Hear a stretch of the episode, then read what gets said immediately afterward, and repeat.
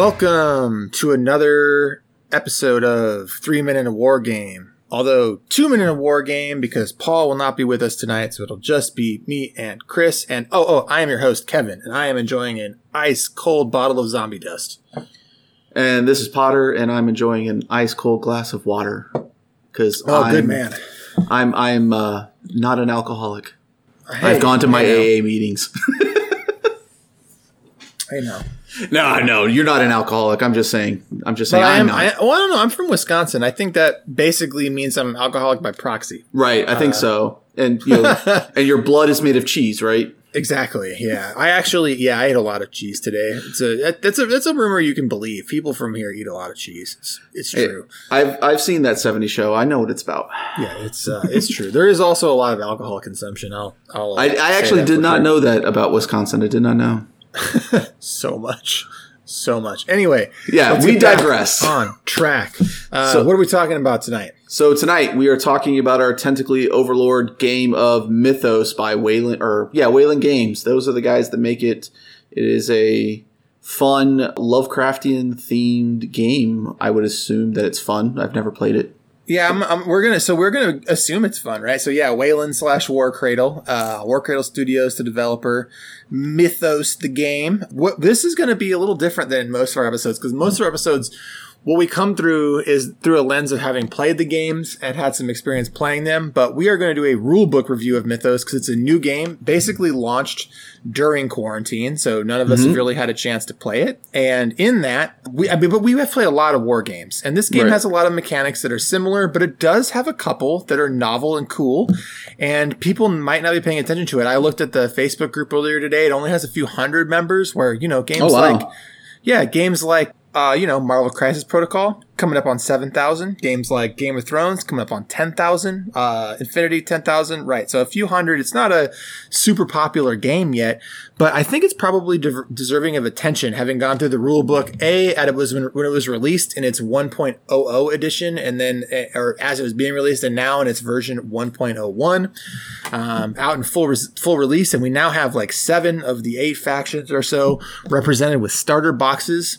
So you can get into this game in a big way for not a lot of money, I'll say, and it is a pretty novel skirmish game, even though it has some similar rules. So I think it'll be fun to go over it. Yeah, Uh, so, this will be like a rule book review. it'll be interesting to to look at a game that I have like actual zero desire to actually play. It'll be interesting. Yeah, we're, we probably shouldn't get into too much of you know why, other than you know. Um, I just while- love Lovecraft's just not a, a, a theme that I've liked in, in my gaming life. So that that's literally the only reason why. It's just the, the theme of the game being Lovecraftian. I I'm not a big. That's it. And that's it. That's all we have to get into. But um, Yeah. before we get into the game, let's talk about hobby progress and game news. Uh, so for hobby progress, I have slowed down a little. Well, for me, slowed down. I'm not. Uh, I'm not painting with contrast right now. Uh, I've gone back to doing just full traditional standard painting. I actually uh, worked on some some two br- brush blending and also worked on using triads on my wet palette to try and you know stretch out the the colors that I could work with. And I've, I've painted uh, Loki and Hela from Marvel Crisis Protocol, and also an ogre from Relic Blade. Oh, I did not realize your Loki was traditional painted. I thought that was still Yep. contrast. It is a- awesome. it is not contrast. but Well, Mini would look real good if it was contrast paint. There's not a there's not a drop of contrast on him actually though. It is Nice. warpstone glow for the greens, uh, some gold with some flesh wash and some bronzing for the highlights, black shaded up with with a really warm gray on the pants. Um, and then you know just some flesh colors. I got some uh, hex wraith flame for the glowy bit on the staff, which is I guess kind of like contrast paint, and then a um, dry brushed up ice effect. nice. Very cool. What have you been working on? Uh, I haven't, surprise, surprise, haven't actually painted anything, but I've been building. Uh, let's see, I got uh, Iden Verso built for Star Wars Legion. Um, Tight. I got, I did not get any more of my Indomitus uh, box built because I caught the MCP bug with that X Men release. So, uh, got Boy. Thor and Valkyrie built. Um, and then I got a bunch of my MCP stuff primed and ready to go to start painting. So I've, I've got the bug, and I'm ready. Oh, and I picked up uh, Padme as well too for Legion. So I'm just Dope. she's clipped off and mold lines are clean. I just got to put her together.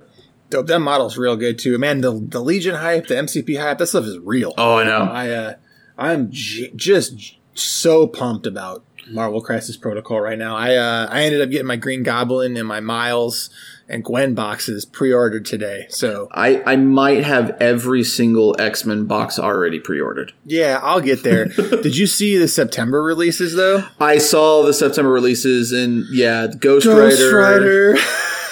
Yeah. Dude, I was not expecting I was expecting Ghost Rider in October. So getting him a month from now, oh dude, I'm so excited. I have to clear like it, it has basically made it so I'm like, all right, the next of the month, the rest of the month, from now until September, I have to paint nothing but uh Kings of War.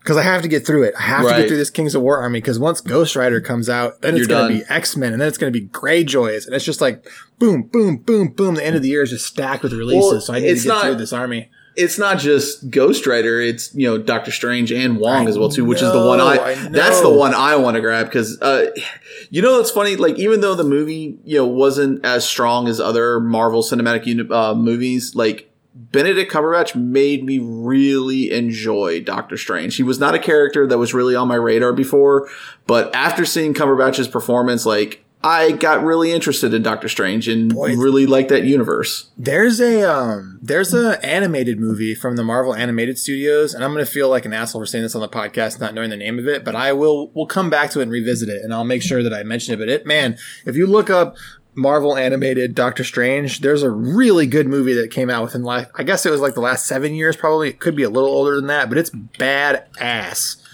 Um, and you might like that too. And I'm I it's on- actually I think just I've seen it on Marvel Netflix. Unlimited because of last weekend. So I've been reading comics, comics like a mad fiend, and I just started Jason Aaron's run of Doctor Strange from 2015. Amazing, so good. Doctor Strange, the Sorcerer Supreme. That sounds like the one. Yeah, that sounds like it. I think that's on Netflix. I think I've It's- seen that on Netflix. It's badass. It's a it's a good like it's a good animated movie. The way that the DC animation studio movies are good, Two DC animation movies are off, but the best. It's the best thing DC does. Yeah, we're we're sure. getting we're getting off topic. off topic. Back back to it. G- g- g- g- g- game news. We don't we don't have we don't have that third person here to help us out. I know, I know. Game because I'm normally that third person, and now I'm trying to do Paul's job. It's hard. it is. Uh, he, game does, news. he does a good job. 40k starters. That Yes. we talked a little bit about how they showed them, but we didn't know the prices. We know the prices now. Mhm. Um, and it's uh, just like the previous editions. You have like a small box, a big box, and a bigger box. Uh, but the cool thing about the bigger box this time is that it has plastic GW terrain, which, as a person who's owned and painted three different sets of GW plastic terrain, the stuff is high quality, very Right. good. And I think this is a pretty good looking set too. Um, so that's pretty sweet. And they are 50 bucks, 100 bucks, and 165 bucks. Yeah, and the, the and the amount of models that come in it are are really good as well too. Like the I think I'm probably going to go in for the hundred dollar range because it's it's one you know from a Space Marine side it's it's like it's the Relic Captain, um, three more Outriders, and five more of the close combat uh, chainsword boys. So I think I might go in for that one because the fi- oh, I mean actually maybe the fifty dollar one get two of the fifty might be better because then it's two chainsaw boys and a lieutenant. So Yeah, it's it's, I mean, if you split the box too, 50 bucks is probably going to be, I mean, the three bikes on their own is probably going to be close to 40, 45. So, right. Oh yeah, those you- those if- I'm assuming those things are probably going to be actually fifty. Those are Yeah. Yeah Yes. So- if you split that box, that's a pretty good deal. Yeah, no, I mean, I just have to find somebody to split it with because obviously I don't want any Necrons. But yeah, they're they're they're good stuff. I mean, even I mean the the fifty dollar box and the hundred dollar box comes with the standard GW cardboard building that other past uh, sets for Age of Sigmar and 40k have come with. Um, so, but yeah, the hundred dollar one definitely is a good deal for 165 with the amount of models you get plus all that terrain uh, that you get as well too. Um, Yeah, it's- it's good.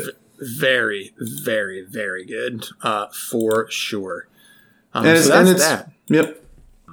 So the other thing, uh, did you see the Pandora box that I got I did. And how cool is that box? Um, I don't play Malifaux, and Mhm. um, I want to buy that box because it's just it's just that beautiful. I think so too. I, and it's weird because I normally don't go for cheesecake style models. Like cheesecake models aren't really my jam. Um, and so what this box is is it's the Neverborn Master Pandora. Uh, and the theme of it is witches and woes. Uh, and I would say it, uh, Pandora definitely has like a bewitched vibe. Is that right? Is that what you'd Mhm. say? Yeah, Or like I dream of, no, yeah, bewitched. Bewitched, bewitched. is the right show. Yeah, it's bewitched. Um, and then the woes and the poltergeist are like the coolest spiritual, like uh, scarecrows. Yeah, because she's got the she gets the um the pumpkin scarecrow right. She does get the carver. Yep. Yeah, because that was something that came out before that really didn't fit anywhere. But I know with fourth edition or is it third edition? Fourth Uh, it was with second edition that Carver came out. right, but I think it- third edition's where it kind of really fit in now with the new keywords. Oh yes, now he had. He's actually so he through second edition he was never a legal model. right. Uh, he was an alternate model for another model called Killjoy, and now he Mhm. is his own model. Yes, so you are right.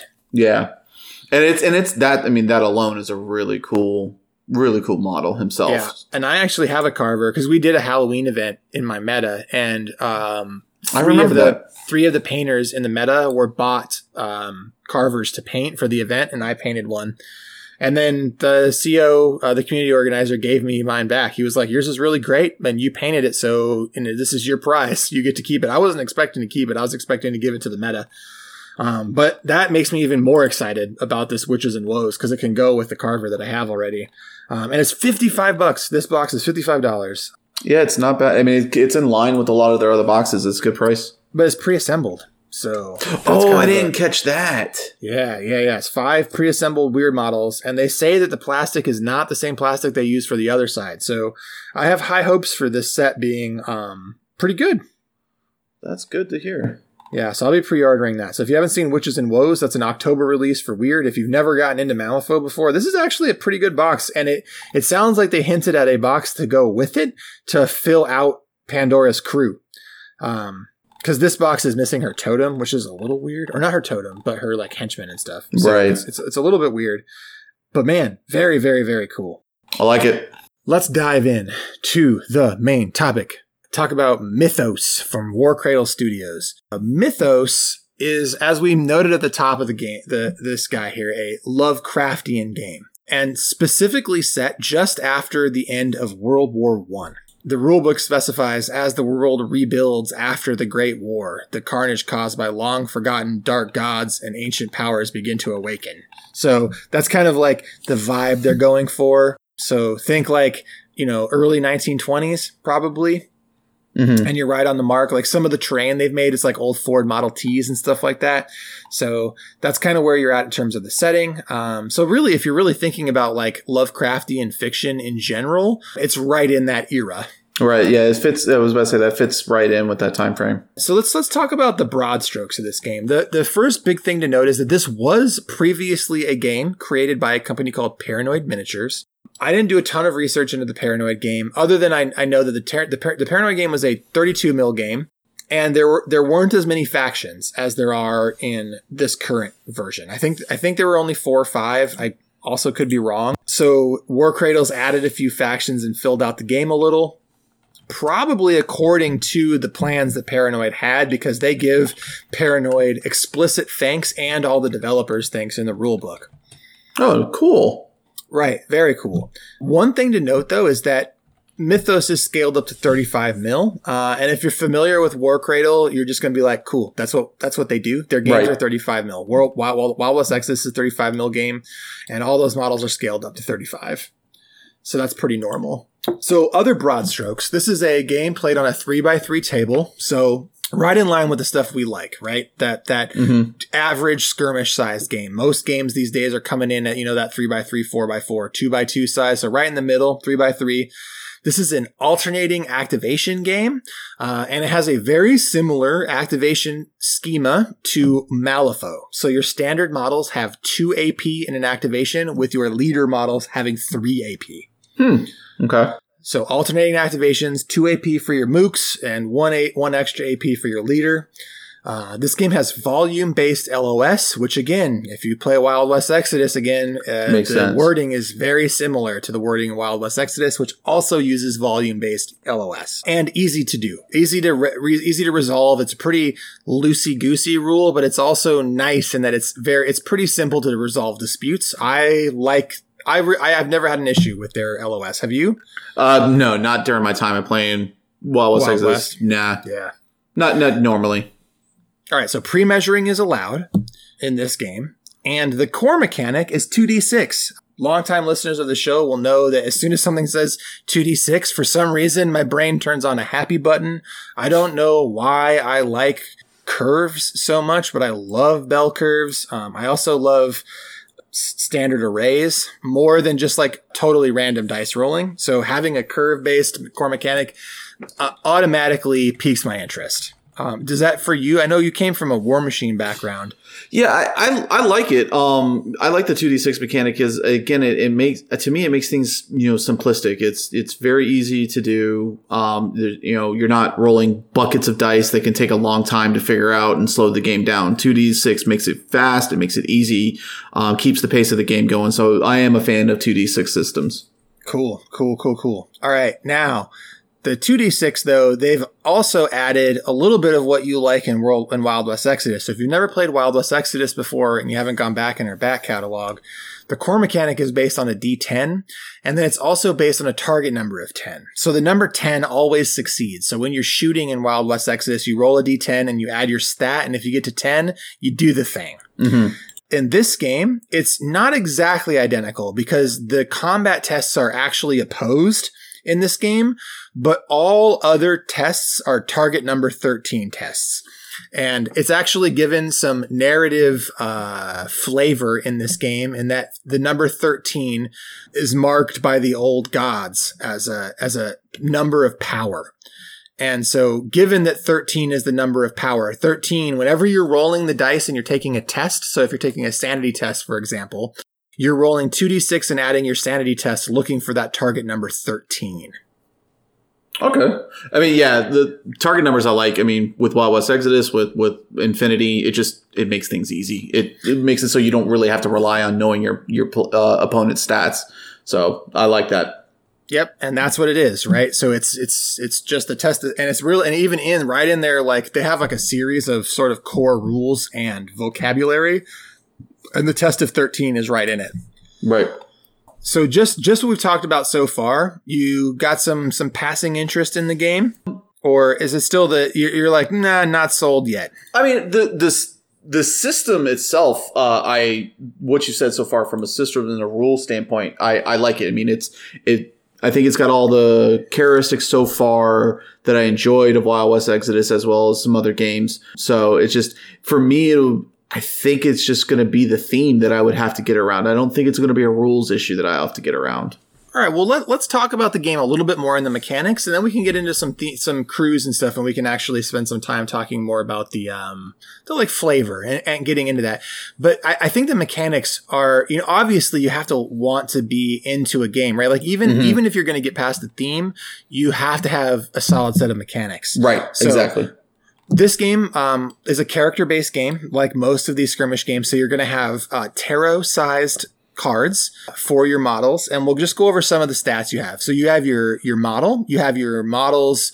Um, keywords. So just like Wild West Exodus or Malifaux, you have a series of keywords like human, mortal, like archaeologist. Like there's, uh, you know, or myth is one of the keywords. So there's lots of keywords that are used for other rules in the game. Mhm. Uh, so other abilities will target keywords, right? And then you have your standard set of abilities and, and, and your, and your stats. And this game has a, actually quite a few stats. So let's go over them a little bit. I would say it's as many stats as Crisis Protocol, which even though you, you probably don't think of Crisis Protocol having a lot of stats, it has a shitload of stats. Like every model has three defenses, right? Every model has their height, their movement. Like there's just a lot. So Right. um, this game, you have your movement stat and a charge stat. Because in this game your charge charging is a 2 AP action that comes with an attack at the end but your charge distance is actually different than your standard move distance. So rather than having like you charge double move or you charge move there's just two different stats. So if you move as a standard move you have your movement stat and if you take the charge action you use your charge stat That's interesting. Yeah, that's not something that you normally see in other games. it's not but it's cool because it lets them push on some interesting levers right. Right. Like a thing that's very fast, it might have like a creeping move, right? Like something might have like a move three or move four, but like a charge nine because of what it sees it's a its target. It just like jams in, and that allows them to play with that lever. I think that's a, actually a really clever way to differentiate the standard movement and not just make it like generic, so it's double movement. Yeah, no, that- whatever. Yeah, now, now that you mention it like that, like I'm I'm imagining that kind of like anime style in my head right now, like it's just something stalking, skulking, and then like seeing its target and going berserk. Yeah, exactly. And that and this allow this system allows for I them like to that. do that and play yeah, with that. thematically, that's cool. I like that. You also have you have three defenses in this game. So you have your melee combat is combat defense, range defense, and arcane defense. Huh. So that's really similar to Marvel Crisis Protocol, where Right. you have your physical, energy, and psychic or mystic. Here you have your combat, range, and arcane. So it's basically how well do you do against melee weapons, how well do you do against range weapons, and how well do you do against magic. Yeah, I again, that's one of my favorite things about uh, Crisis Protocol. So I'm I'm liking it here. Yeah, yeah, because now they have three different levers they can pull on, right? For the because they can make the attacks those three separate things too. and it makes and it makes the game a lot more thematic because whereas somebody would be very you know agile can be really good at their range and their combat but maybe not so good at psychic attacks. Like i i like that. It's it's thematic. It adds flavor to the game. And, and like you said it's another lever that they can pull on Indeed, indeed. And now we get to three more stats. So you have your sanity stat, you have your myth stat, and your wounds. So wounds is it's how much damage you can take, right? It's how robust is your character. Once you take your wound threshold, your model dies. Uh, sanity is a stat that you use for sanity tests. There are a lot of sanity tests in this game. It's a, it's a, I mean, obviously it's a Lovecraft game. right So playing with sanity is a big part of the game. So that's one of your main stats. And then you have myth. And so myth, I want to talk about just for a sec because I think myth is one of the big parts of this game. And I think honestly, the way that this game was developed and the re- the way that myth works is the reason that War Cradle dialed in and they bought this game from Paranoid. So in Wild West Exodus, and I, you know, I hate to keep going back and comparing to their other systems, but it's, I think it's worthwhile. The ma- the resources you manage in Wild West Exodus are your action points from the deck you flip in your fortune, right? Mhm. right And myth is that in this game. So at the beginning of a round, you generate a pool of myth equal to all of the characters that you brought in your crew. So, you know, if you, you basically look, you know, like this model's got two, three, three, two. You're like, all right, so I generate a pool of 10 myth for this turn. And then myth is what you use to act to a cast myth based abilities. So there are myth like spells that you cast and myth is used for that. But also all, almost every attack has a myth trigger. And triggers only activate if you roll a critical, which is two sixes, or if you spend a myth point to do it. okay So A, you have to manage that resource, but here's mm-hmm. the kicker. When you want to spend a point of myth, you have to roll a sanity check. makes sense Because doing the things that that use myth are hard on your character's psyche. right So it's a it's a total risk reward, right? It's it's it's a double edged sword in that it's the you want to spend the resource because you want the additional effects, but mm-hmm. every time you go for an additional effect, uh, uh, effect, you are possibly affecting your model's sanity. Yeah, I mean, from a from a Lovecraftian standpoint, that's that's a that's a great thing to add into the game, and it's I don't think there's there's not many games out there that, that have that kind of penalty. I mean, I know like GW, they've got their penalties to their magic systems in their games, mm-hmm. but this, to me, this is something that's an ongoing stacking kind of thing. And oh, I like a, that. It's a whole different level. And wait yeah. till we get into like the, the actual, like, you're like, well, what does it mean that you have that? Well, one of the other stats on your card is called your madness threshold. And after you reach your madness threshold, some shit happens. And we'll right. talk about that in a little bit. But just know that like characters have a madness threshold and the, the, the example in the book Abigail Halsey has a four madness threshold. So basically, once she's failed four of these checks, the bad stuff starts to happen. You know, that's to me. That's I, I, like I like this because this this is something that you see more in board games, and you don't see this too often in miniature war games. And yeah. I and it's an aspect of board games that I do like of of those penalties from that risk reward system stacking up, or or negatively affecting you. And and you really only usually get this in war games when it's kind of like a special event kind of thing where they get the special rules for that one time event. I like that this is a core mechanic of the game. This that's very interesting to me. I, I totally agree. And and I think what it is for me is as I as I grow in my career playing war games, I find that like tournament war games are less appealing and games that drive more like sort of emergent storytelling and interesting situations are more mm-hmm. appealing. And rules like this, even though it's a purely mechanical rule, it really helps you tell a story in the way that it actually unfolds while you're playing a game. Agree. I, I feel, and I think that's why I, I've, I've been driven to MCP so much because of how thematic that game is, and it's an, it's obviously a universe I care about, and that yeah, the the rules aren't telling a story, but I can imagine that story unfolding in my head. Like I can see the comic playing out in front of me. So oh, things oh, totally. like so so games like that. Yes, I agree with you. That things like that is starting to you know. And again, Infinity is another one because like I can imagine those firefights happening, those those back alleyway shootouts and things like that. Like th- those thematic things are more enticing to me than just rolling buckets of dice at a tur- tournament competitive level. Thousand percent, totally yeah. could not. Yeah, I agree. I agree with you. Yep. All right, so let's get into a little bit more. So basically, we'll talk about the ba- your basic attacks on your cards. So your ba- your cards, it's basically it's the name of the card or the name of the attack, and then the starting stat. So like, well, the example in the book is a pickaxe, and it's a stat seven. So when you roll in combat, you roll your two d six and you add that seven to it, and that's your total for your attack. Okay. Then it tells you your type of attack. So that's that combat ranged, or arcane. Mm-hmm. Then it tells you your range. So be that base contact or some range outside of that. And then your mythos effect, which is the thing you can do by either spending myth or by getting crits. And so that's things like bleed, burn. There's like all, uh, basically like status effects and, and things like that. That's what you are putting on people with your myth effects. Gotcha. Okay. And that's the that's the anatomy of attack. So when you look at the attacks on your profile, that's what you do. You're like, this is the number I add. This is my this is how what it, what kind of attack it is, or the defense it's targeting. This is how far I can go, and this is what the trigger is if I decide to spend myth. Okay. Simple. Yeah, very clean, easy. All right. So before we get into exactly how the mythos actually affects it and how sanity affects it, let's talk about what you can do with your AP. Because, like all games that have AP, you have your different things that AP can be spent on. And this game actually has a pretty wide variety when compared to other games. Because most games, it's like move, use an attack, interact, right? Like there's not like a huge suite of things you can do.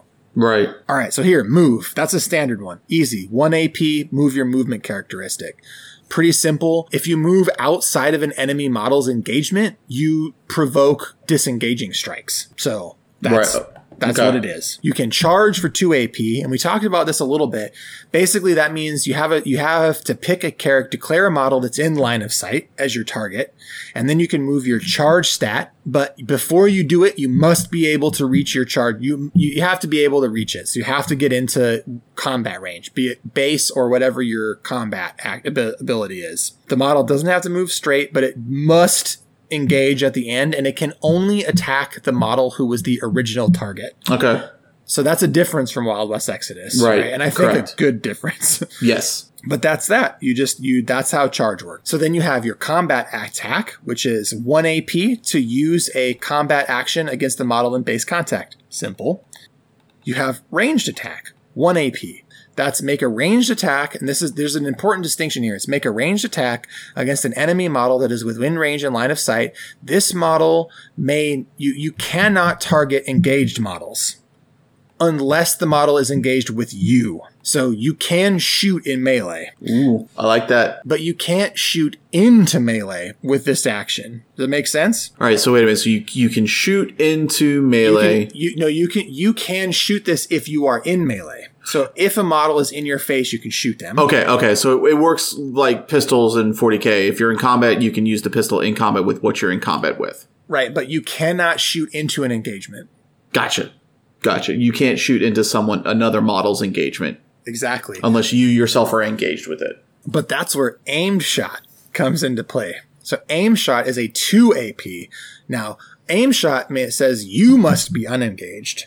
So you have to be unengaged, but now you can shoot into an engagement because you're aiming. Okay. Um. Yeah, makes sense. It's it's a more difficult shot, so it costs more AP. Makes sense. And you and you have to concentrate, so you can't Right. be engaged.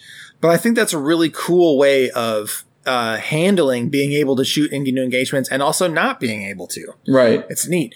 And you have the same thing with your arcanes. So you have your arcane attack for 1 AP and also what's called focused cast. And they're basically the same. It's the Right. same as combat attack and ranged attack or um ranged, Range attack and and aim aim shot. shot. Yep. No, makes sense. And again, right. it's it's a it's a risk reward because you know you're you're basically using up your whole turn to do that. So it makes I like it. Yep. So now you also have recover.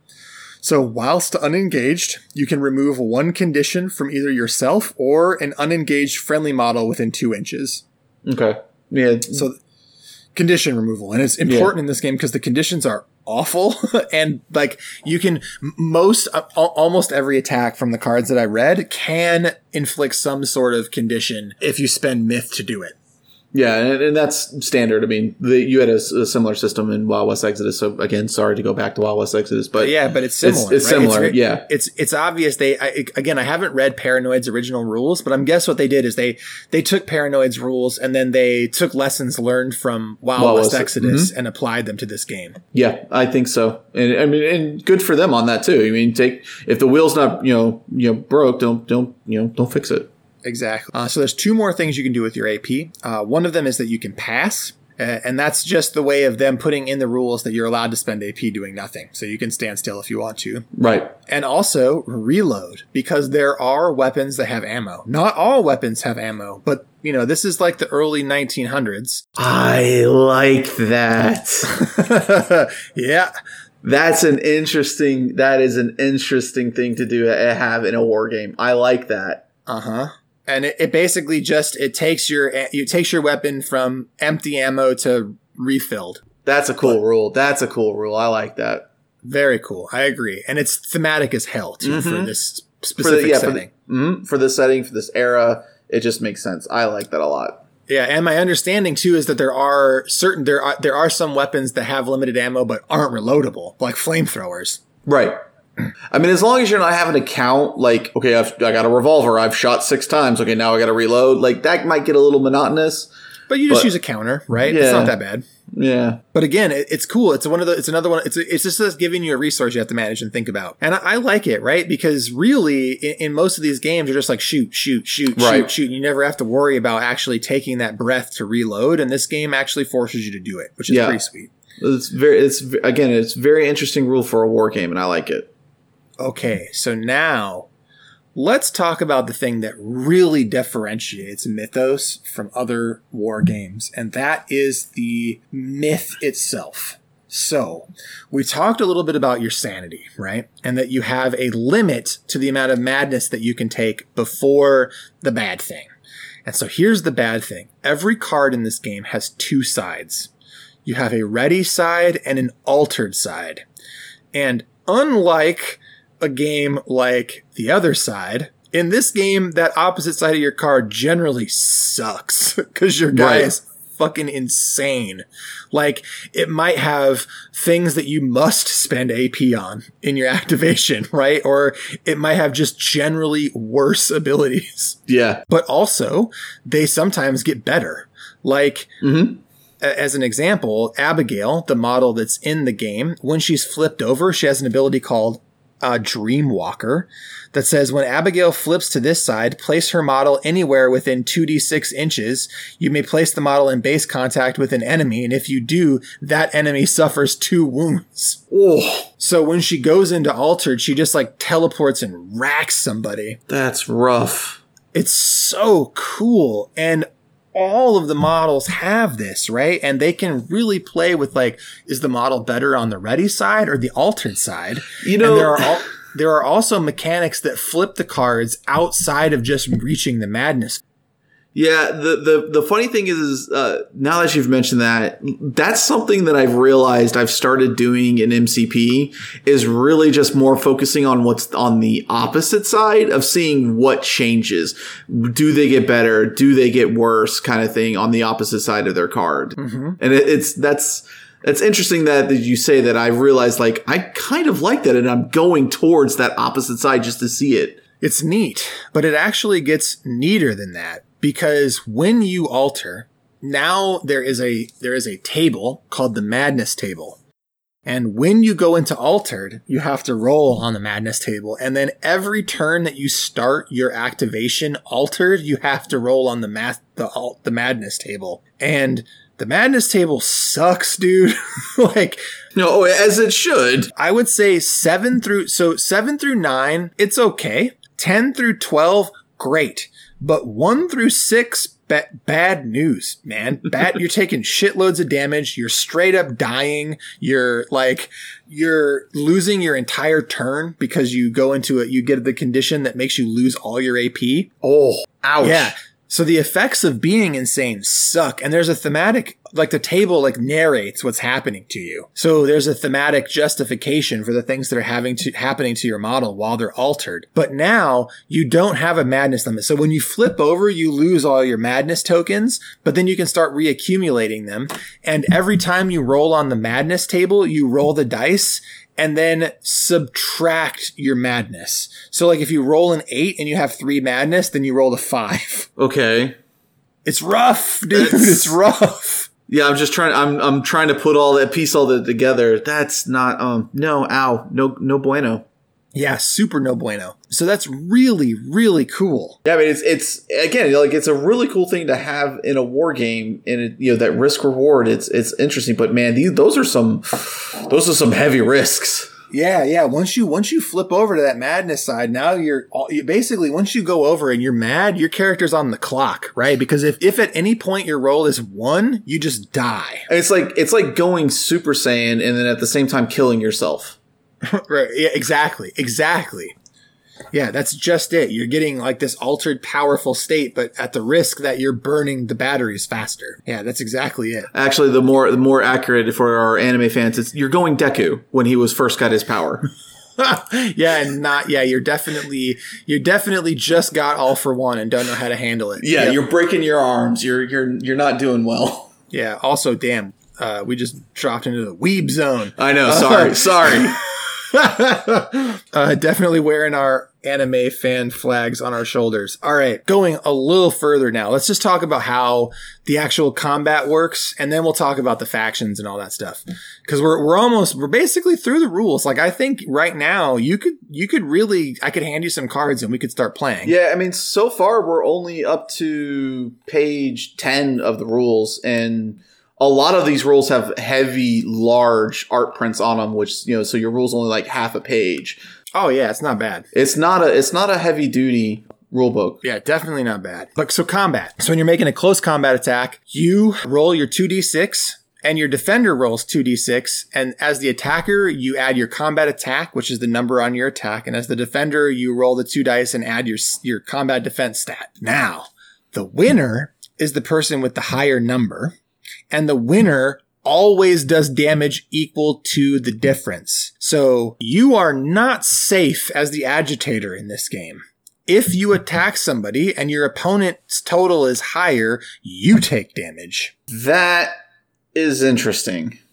Well, I mean that, but that I like that because that really abstracts melee. Because Yeah. like it, when you're in melee combat, it's not like, all right, it's my turn, bro. Keep your fan, your your hands down so I can punch you in the face, right? Like, No, no, it's again, it's it's, and I look at it saying, I say that it's interesting looking at it from a standpoint of, like you just like you mentioned, it's deviating from what we have come to know as the norm for wargaming. yeah. Um, I I personally I think Bushido handles this specific Yes. concept a little better. I need to, I need, we'll I do- still need to play that. Well, someday we'll do a Bushido episode and we'll talk about why I think that it handles that aspect better.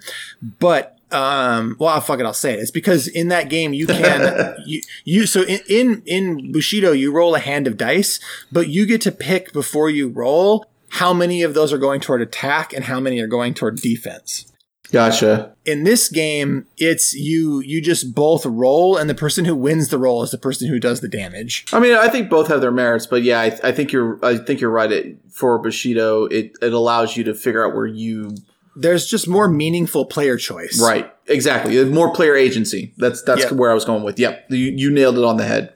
Yeah. Now, ranged attacks are a little different, obviously.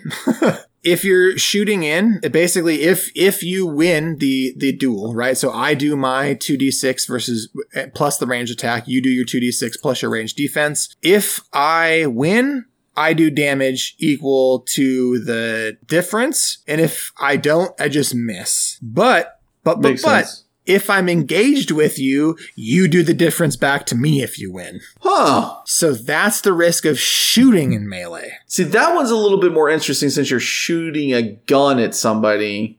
But the way you think about it, right? Like, let's say we're in a melee. I have a model, you have a model. I shoot my gun at you, and my roll is 14. Mhm. And then you roll against your defense, and your roll is 15. So in my head, you shoved the gun aside and punched me in the chin. You know what I mean? So I took two damage, even though I was shooting a gun in your face. Yeah, I can see it. I can see it. Um, so I like that. I think it's pretty cool. But here's the other thing: is that there's a there's a hit there's a little bit of a hitch, and that is if I miss, the defender may make a two inch dodge in any direction that completely ignores the disengaging strikes rule. See, that makes a little bit more sense to me. I, I like that. That that's thematic there. Yep. So if your range shot miss misses, it could mean that your target disappears behind cover. Yeah, I like that. That's that that is a lot more. That's that's cool. I like that a lot. Very cool. I think very, very, very neat. And the arcane attack sequence is basically identical to that. It's just it, it, it targets arcane defense rather than range defense. But it's it's it's basically the same. If you miss, you get to move two inches. If you're engaged, you get to hit back, etc., etc. Um, also, there are crowd out bon- bonuses in this game too. I didn't mention that yet. So when you're making a combat attack, uh, so when you're making a, I should say, when you're making a, a melee attack, you get plus one to your stat for every friendly model engaged with the target, and you get minus one for every enemy that's engaged with that character. So Hmm. just like crowd outs and team ups. Right. Yeah, I was about to say. It was- yeah, I was about to say it's very Guild Ball. Yep. It's, it's basically the same rule. You're just like plussing and minusing for the people that are there with you. And then it's just minuses for other engaged characters for the arcane and melee, right? Because everybody that's in the melee makes it harder for you to hit them. Right. So even when you take an aim shot, if you're taking an aim shot into a melee, you're automatically at minus one because there's at least one character that's engaged with them, right? hmm Okay. So that's that's the basic attack sequence.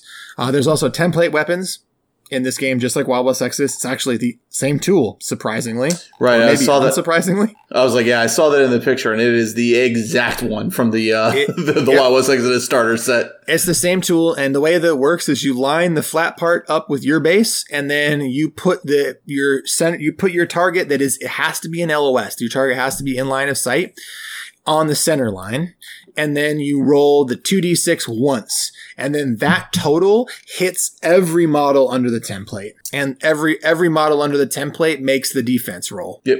Pretty standard stuff. Pretty standard stuff. Simple. So disengaging strikes, we'll talk about real quick.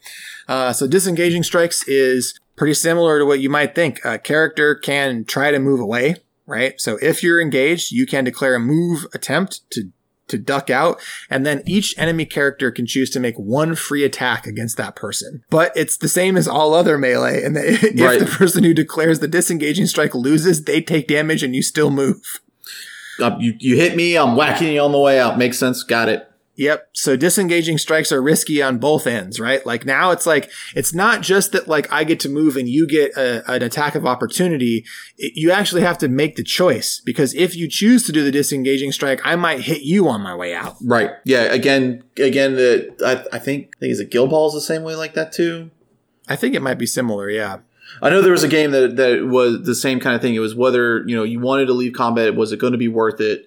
Uh, kind of thing, you know, because of the fact that the person leaving could hit you back. And I can't remember what game it was, but I, it was a system I liked. So glad to see that they've included that here. Mm-hmm. Yep. So then there, then there's terrain rules. Terrain rules are, I mean, they're terrain rules, right? right?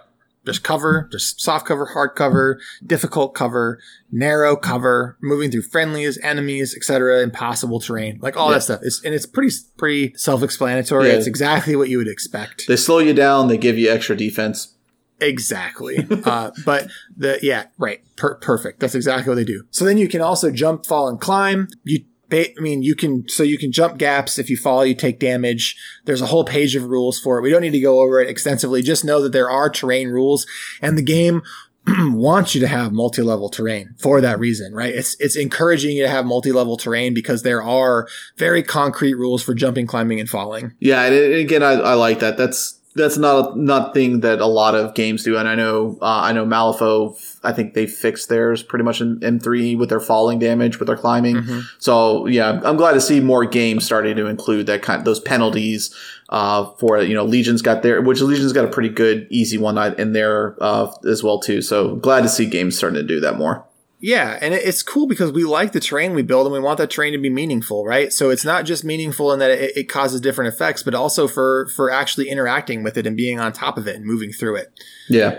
Um, so pretty cool. Uh, and that, and then we get to uh, the fear and other conditions. Uh, fear in this game is really cool um, so if you declare a charge action targeting a model that causes fear, you have to take a sanity test before you pay the AP to charge. And if you fail, you gain madness and lose one action point.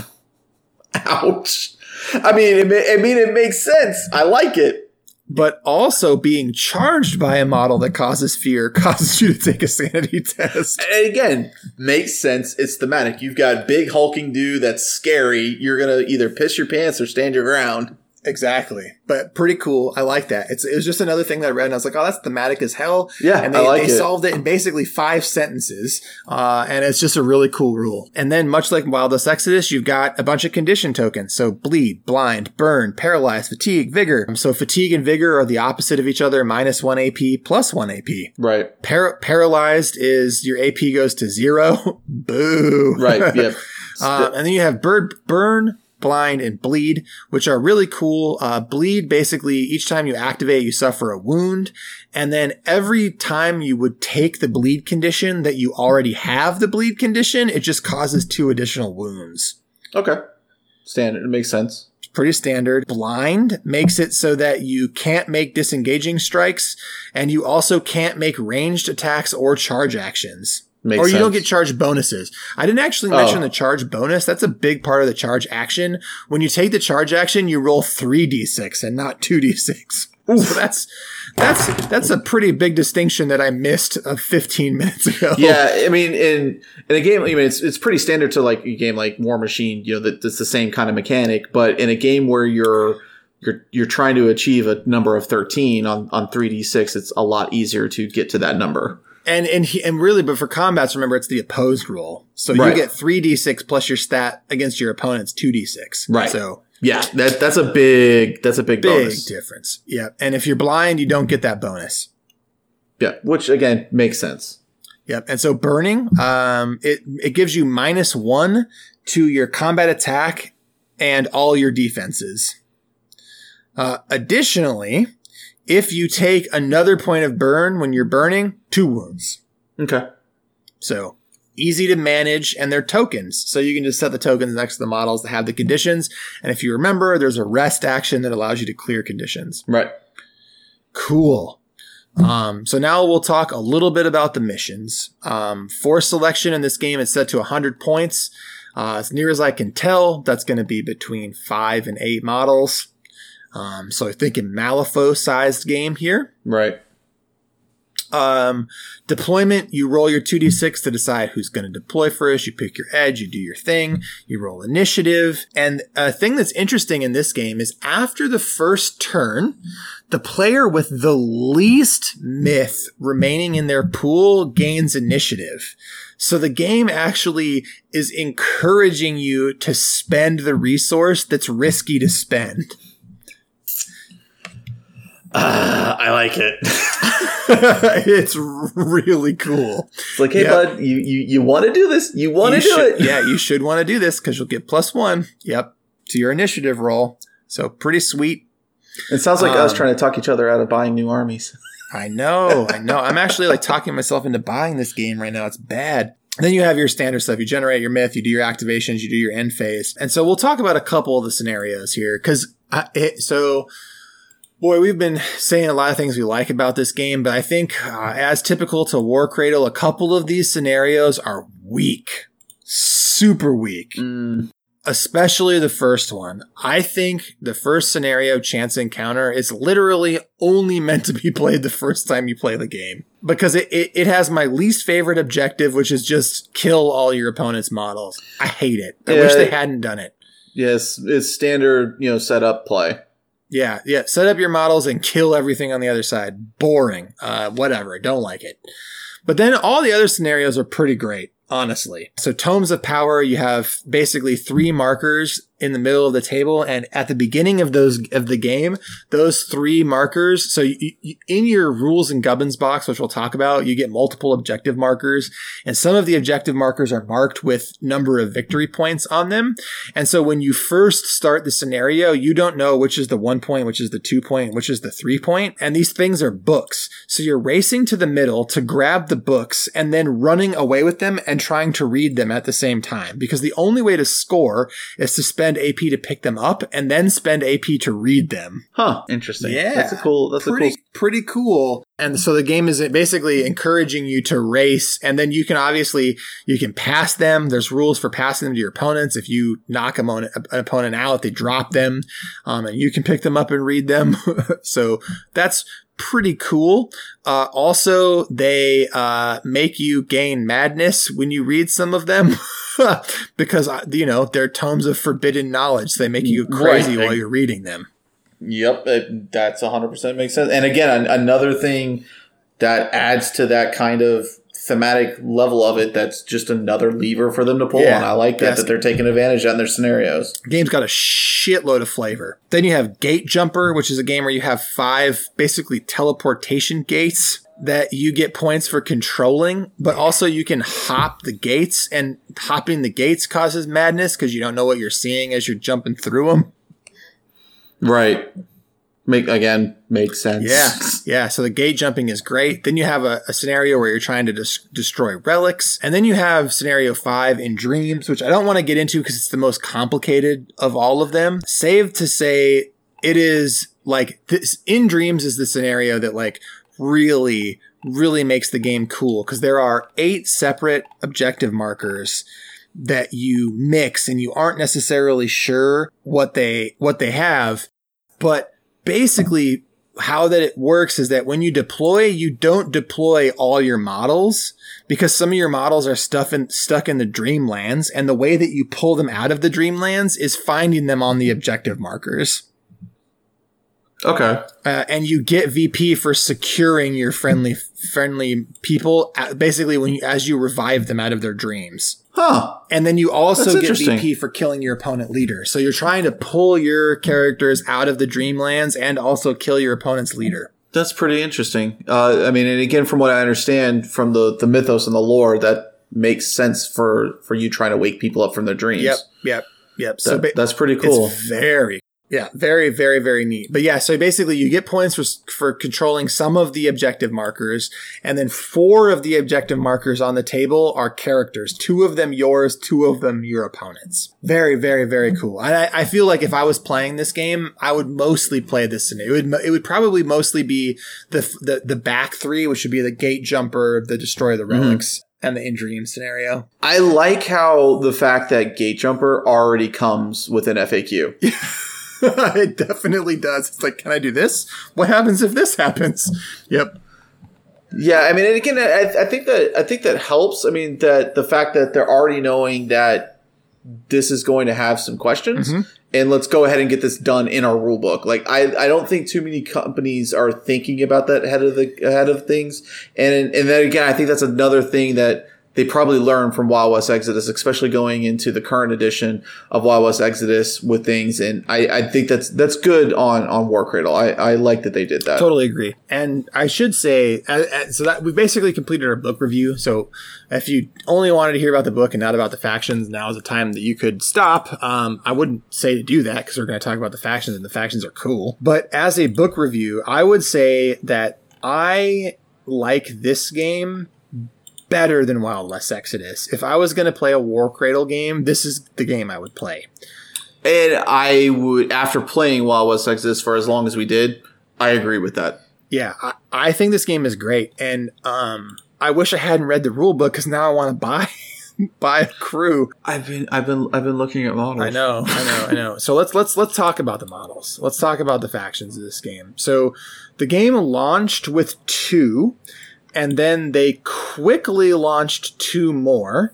And then there are two more out now and a seventh on pre order. Uh, with an eighth to come after the seventh. So if you, Oh, wow. yes, so if you were going to get into the game, you, uh, as long as you, I think as long as you are into the Cthulhu mythos at all, uh, you can probably find a crew that fits your sort of design aesthetic and what you're looking for. Um, it's hard to say who the good guys are. I don't know if there are good guys in a game like this. Um, so that's also cool, right? Because you just get to always play the bad guys. Right. So let's Not a bad. not a bad thing. We'll talk about the factions now. So the first faction, we're just going to go through them uh, in a specific order. So the the Custos Crypta. These guys are like, I, so I would describe them as like Egyptian bug horrors. Uh, I mean, if again, I'm gonna I'm gonna lean on my I'm gonna lean on my World of Warcraft. If if this is if, you've ever played WoW, uh, this is the the bugs in Ahn'Qiraj. yeah, definitely. Yeah, this is definitely the if you like Ahn'Qiraj, this is the Ahn'Qiraj faction. These these are your Silithids. Yes, yeah. One of the models is like this disturbing beetle with a human woman face mask. Yeah, that's well, it's so creepy. It's so good. It's so scary. There's like a walking, very like unnervingly humanoid bug tall model with like backwards knees. Oh, it's just so scary. Yeah, Um, they're they're they're nice. Yeah. I, they're nice and they're creepy. Yeah, a couple models that are in your traditional Egyptian looking garb, and then some really gross grubs. So if you want some like gross Ahn'Qiraj bugs and Egyptian folks, this is like this is your faction. That's the Custos Yep. Crypta. Moving forward, we have the Wildborn. Uh, so the Wildborn, also a really neat faction. It, it, it notes them as naturalists and biologists that are looking to live in nature in perfect balance. But what they don't realize is that you know harmon- harmony is only reached through the wild, as in Wildborn, uh, and this uh, causes some altered states for your character. Uh, Yeah. there is a extremely terrifying Wendigo like model in this faction. It's like a really crazy. I don't know how to. I mean, Wendigo is the right way to describe it. It's like a Yeah, cloven I- I- hoof, bipedal, it's- scary thing. It's definitely a Wendigo corrupted Cthulhu looking thing because he's got some tentacles on him. Um, but yeah, I mean, it's honestly when I was looking at the models, I was like, these aren't as. Co- oh, never mind. Yes, they are. Yeah, yeah, it's freaky. There's a centaur lady who's She's cool. Very she is. cool. That is a beautiful sculpt, I, and I I love how human and animalistic the face looks simultaneously. They just they captured both of those features very well in the sculpt. Totally agree. I and I'll say right right off the bat, like it's it looks like from all the pictures, this is straight up Warcradle resin, which is the best resin on the market. And I can tell mm-hmm. you, like these sculpts are when you buy them, they're gonna look the same way the renders do. You know, like a lot of times you'll buy a model and it doesn't quite look like the render, like the lines aren't quite as deep as the render, or it's not quite the same. Like they they will probably look exactly like they look in these pictures. Well, and I know I know there's a couple of guys, uh, I think one or two in our Discord that have picked up Mythos and they've been sharing their models. And, and I will say that the looking at some of these compared to what they've put up on the Discord, that yes, it's I think you're correct. They're very very good. Uh, models compared to their renders. Yeah, they're gorgeous. Uh, but so going back to Wildborn though, so you got your Wendigo, you got your Centaur, you got a scary looking snake, you got a lady with a scary looking snake. so it's a snake by itself, and then a lady with a snake that's like, yeah, it's it's it's crazy looking. They're, and then they're, you got yeah, then you got your crazy bog lady by herself. Yep. Mm-hmm. So that's your Wildborn faction. Oh, and let's let's talk about it. So these are um 35 pounds. So, you know, like Correct. 40 50 bucks for a, a, faction starter is what you're looking at. I don't know what your local discount's going to be, but that's like the figure 40 50 bucks for a starter. Yep. All right, so the next faction is the Priory. Probably the closest thing we're going to get to a good guy and the closest thing that's normal looking. yeah.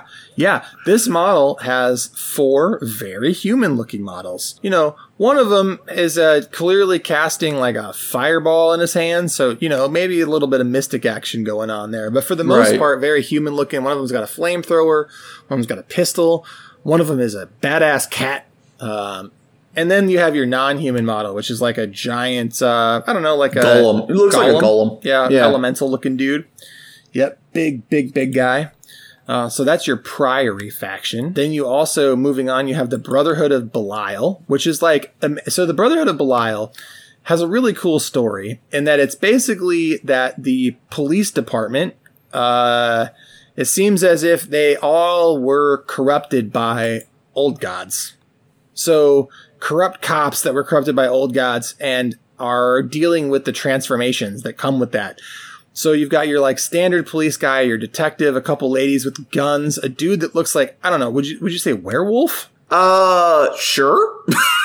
I mean, he's he's very Lycan like, except for well, Kinda, I guess the face is pretty Lycan now that I'm looking at but it. But also bat-ish too, right? Like right. there's some like bat-looking appendages coming off the arms a little. It's like yeah, when you look at it from the backside, yeah, yeah, and then a couple a couple doges, scary looking doggies. But Get your animals out of my war game. Yeah, yeah, yeah, yeah. But basically, bad, bad cops. Um, moving forward, you have the I'm gonna say uh, path of Chronozon. Um, so you're time traveling, pursuit of knowledge, dudes that are lo- these are the guys that are looking to just like if you think about Slaanesh, this is Slaanesh in this game. They're, okay. they're just pushing the boundaries, and I, it's hard to like pick an exact theme. I think with this specific faction, outside to say they're all masked up, save one, and the masks are really cool. Yeah, he's the most human looking of them. The rest of them, for whatever reason, strike me as very elven. Yeah, a little elven. I would I would get behind that. Um, and then the other dude uh, has like a spirit popping out of his back. Um, right. And then there's another one that's basically one of those spirits by itself, looking real scary. Yeah. honestly, of, of, all the factions that we looked at, this is probably, if I were to pick up one, this is the one I've liked the best so far. A man of similar tastes. This is actually my favorite one. I, and I've already looked at them all, and this is my favorite of the batch so far. I really yeah. like these guys. The Priory are our Priory are more of the normal looking stuff, but they're just for whatever reason just a little too plain for me.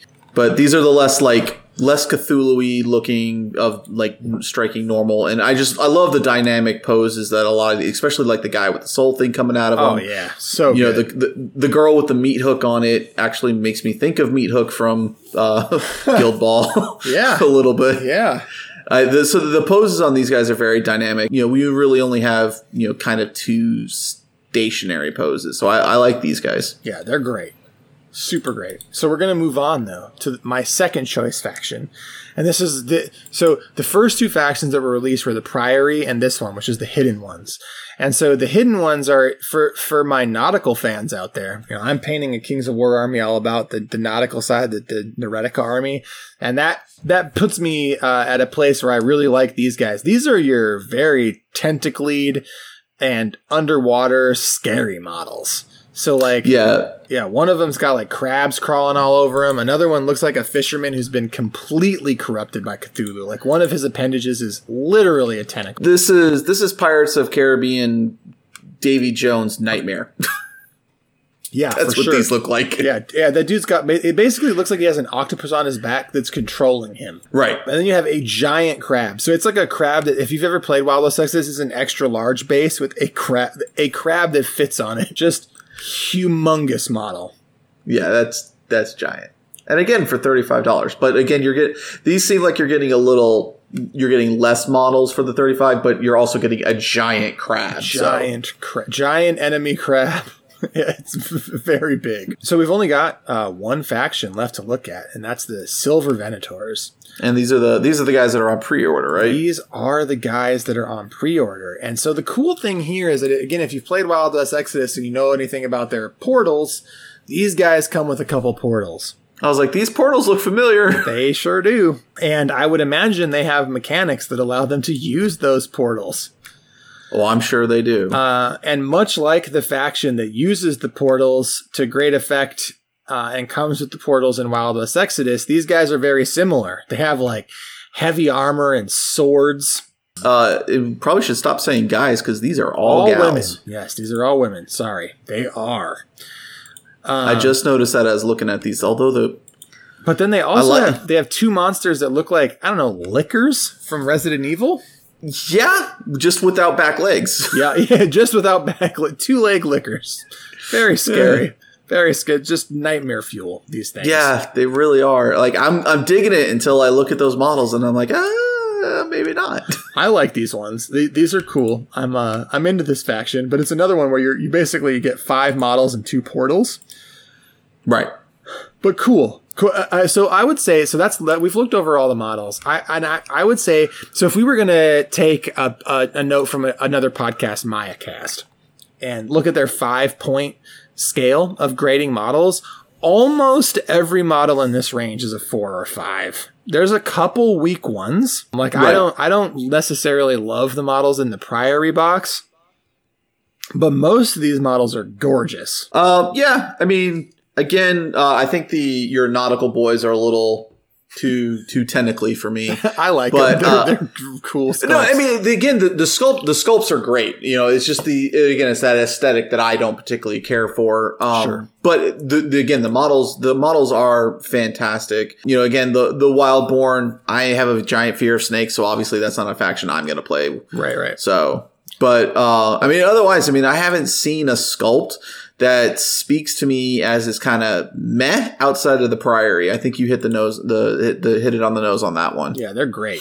So let's talk about the other two items you can buy for this now. One of them is the Dunsmith Docks set. This is This is some cool terrain. god damn too, man. Like the amount of terrain you so it's hundred pounds. We had it at, at our local FLGS Noble Knight for a while, and I think Noble Knight was selling the set for $118 US, which is really great considering that's like a good deal for us. The amount of terrain you're getting in this, that's worth it. Yeah, so you- you're like, wow, hundred dollars, but this is like a serious board's worth of terrain. So there is a Mhm. giant dock. There are three apartment buildings, f- six light posts or eight light posts, a bunch of benches, two cars, uh, like outhouse, a church bell. Like it's just a, it's a huge amount of terrain. And, and, and pre-colored. these these apar- these these apartments are also three story apartments, so they're yes. not they're not small buildings. nope, they are three stories. Yeah, and it's like all the you're getting so many crates, wagons, benches. Yeah. Uh, there's so much stuff in this. This is insane. yeah, so it's a bunch of scatter and a, and a bunch of other terrain. It's pre-painted. Yeah, it comes that color. It, it assembles exactly the way you see it in Go the picture. Go go buy this train. Go buy it right now. It's so I'm telling you right now. Go buy this train. Yeah, especially if you play Malifaux already, because you this is just a Malifaux box in it's a Malifaux board in a box. Seriously, outside of the cars, maybe you'd have to leave the cars out, but like even still, it's a whole board full of terrain. Yeah. Go go buy this train right now. Yeah, it's it's real good. And so the last thing, I I love the I love the cars too, and I know it's it's more you know that that early 1900s era car, but th- these are great. They're so cool. They're so cool. But the last thing we have to talk about, and this is a thing that may be a sticking point for some people. So when you buy this game, there's a couple things I want. There, there's a couple negatives, right? So the first is when you buy the models, they don't come with the cards. Um, much like much, much like Wild West Exodus, uh, Warcradle prefers their games to be a living system, so all of the assets are digital, and they're they they're all free. Like you could go and proxy a full game right now; they don't care because like you can just download all the cards and the rules right off the website. It's all there. But the downside of that is that they don't you don't get like nicely professionally printed cards. So if you want professionally print, printed cards, you have to go to an outside source to get them Right. or you print them yourself, which it doesn't bother me that much, but I know for some people it's a total non, like it's a complete non-starter. So I want to mention that. And the other thing that I want to mention is that like Wild West Exodus, this game has a rules and gubbins box. And while I don't necessarily think it's as important for this game as it is for Wild West Exodus, like I, I would say that if you've purchased Wild West Exodus, you don't necessarily have to buy the rules and gubbins for this because the rules and gubbins for here, we got a bunch of counters, counters for sant for madness and health, uh, counters for your objectives, and counters for your statuses. But the important thing that it comes with is the blast template. So if you don't have one of the blast templates, you really need it. Like everything else, you could proxy pretty effectively. Uh, and actually, you know what? I just said that, and I realized that you can you can download, print, and cut the blast template. So I guess they've made it that this isn't a 100% necessary purchase, but if you do decide to buy it, you get the rule book, the template, some very cool custom Cthulhu dice, like, you know, green and black swirled dice, and then all the tokens you would need for yourself to play. Yeah, and, and I hope what they do for this, kind of what they've done with some of their Wild West uh, Exodus packs, is add in these things to the core sets and just raise it like twenty bucks or, or fifteen bucks or whatever. Because I know in Wild West Exodus they have you know your two different starter sets for your factions. You got the ones without the rules and the gubbins, and then you know ones would you know with them. And I think so they've I, actually I moved hope they do from, that. They've moved away from that in Wild West Exodus, and I think the way they want you to do it is that you buy a starter and you buy a rules box, and then that's your Yeah. starter kit. I mean, just if you're already expecting people to buy both, just go ahead and start including them back in together. That's one of the things I liked about Wild West Exodus. I liked that that was there because I had options. I would say though, from a, I mean, you still have the options, and I think the thing from here is that it's a build your own starter kit, right? Like, I mean, that's fair. you don't have to buy it. like you don't need a two player starter, quote unquote, because like you just both buy a starter and a gubbins pack, and you're up and running. True. So it's, I don't know. it's I, I just, I just, that bad. I, there's, I know, and it, for some reason, I guess it's just something that was nice to have. Like for me, just have it all in one box. And I, I guess know. that again, that's just a me thing. Yeah, I, and I don't know that I disagree uh, wholeheartedly. Just that, like, I, I, I do appreciate the release model that War that Warcradle's gone with here, in that like you get to forge the experience you want with their products. So you don't have to like say this is the starter product, and I, maybe you don't want either of those armies that are in the starter box for a specific game, right? Yeah, Uh, and I've enjoyed that. I do like that about their model, and I like that with Wild West Exodus. Yeah. So I think this is great. Uh, I have probably talked myself into buying this game, which I did not want to do. But also, you know, I thought it was worth talking about this game because it, oh, I think it is. it feels like a game that is not getting enough recognition right now anywhere on the internet. So here we are. So, do you have any final thoughts about Mythos, Chris? Uh, the rule set is very appealing. I think it's got a lot of good combinations from a lot of game systems that I'm really enjoying right now. Um, and I think they've learned their lessons from from Wild West Exodus and and translated those well into this. Uh, obviously, reading rules and putting models on table and pushing them around are, are two different things. So I know I don't think any of the guys that have picked up Mythos in our Discord are in the Raleigh area. I think they're all in your your neck of the woods. So if we were to do this, it would probably be a paper doll kind of uh, event first. I actually think there's at least two in your area that have. Is there and- two? And two in mine. Yep. So okay. um, there are people, eh, maybe maybe not Raleigh, but they're in the. They have red tags in the server, which means they're at least from the triangle. Oh, You, you are cor- you are correct there. I'm looking through our Discord right now. I'm seeing two. I'm seeing at least one right now. Yep. So you could have an opponent. Yeah, and I'm. Oh uh, no, two of them. Two of them. I see two. Yep. Two guys because one of them's a patron, so his is blue. Yeah. But I know he's in our area. So I am now. I think I'm. I'm more firmly in the camp of like this game might be an acceptable risk for me because it's like 50, 50, 60 bucks for a starter and the first five models. Why not?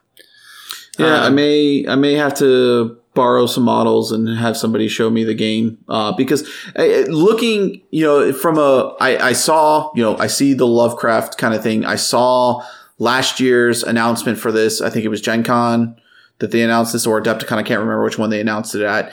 Um, you know, and and seeing again, it was the it was the crab, giant crab, and you know the the hidden ones in the Priory. And I looked at the models. I'm like eh, and I've never really given it a second look because it's got that Lovecraft uh, tag on it. It the models I saw were kind of meh. I, you know, so but now kind of looking at a lot of these other mo- models and having you go through the rules, it's on my radar now. It it seems like it could be it could be fun.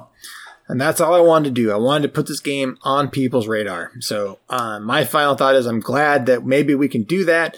Uh, and that, damn it, why did I talk myself into another game?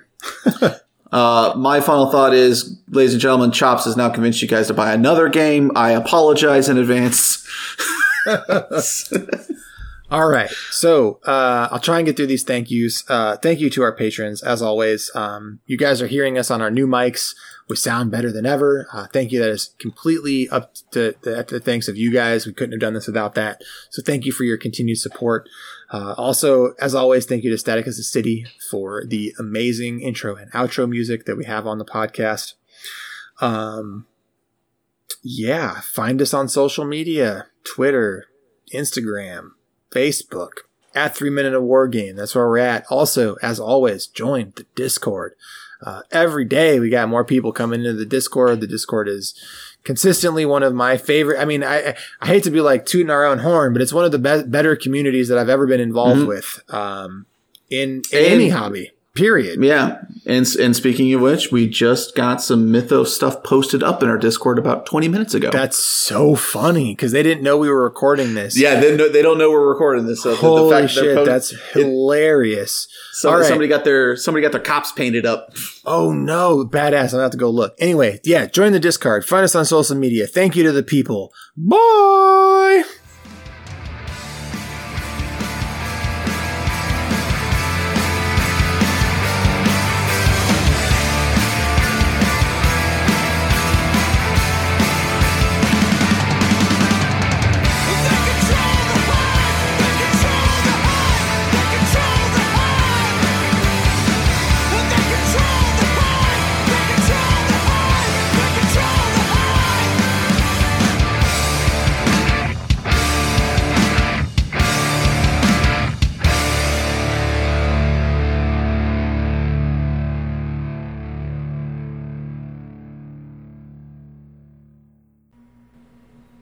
A drink? Yeah, I got a glass of water next to me. All right, cool. I just in my intro, I wanted to make sure you had room to copy me and say like ice cold glass of water or whatever. Instead of what we normally do, which is just leave people out in the cold, let Paul dictate what we're gonna do. Yeah, Paul. Jeez, Yeah, you jerk. tyrant.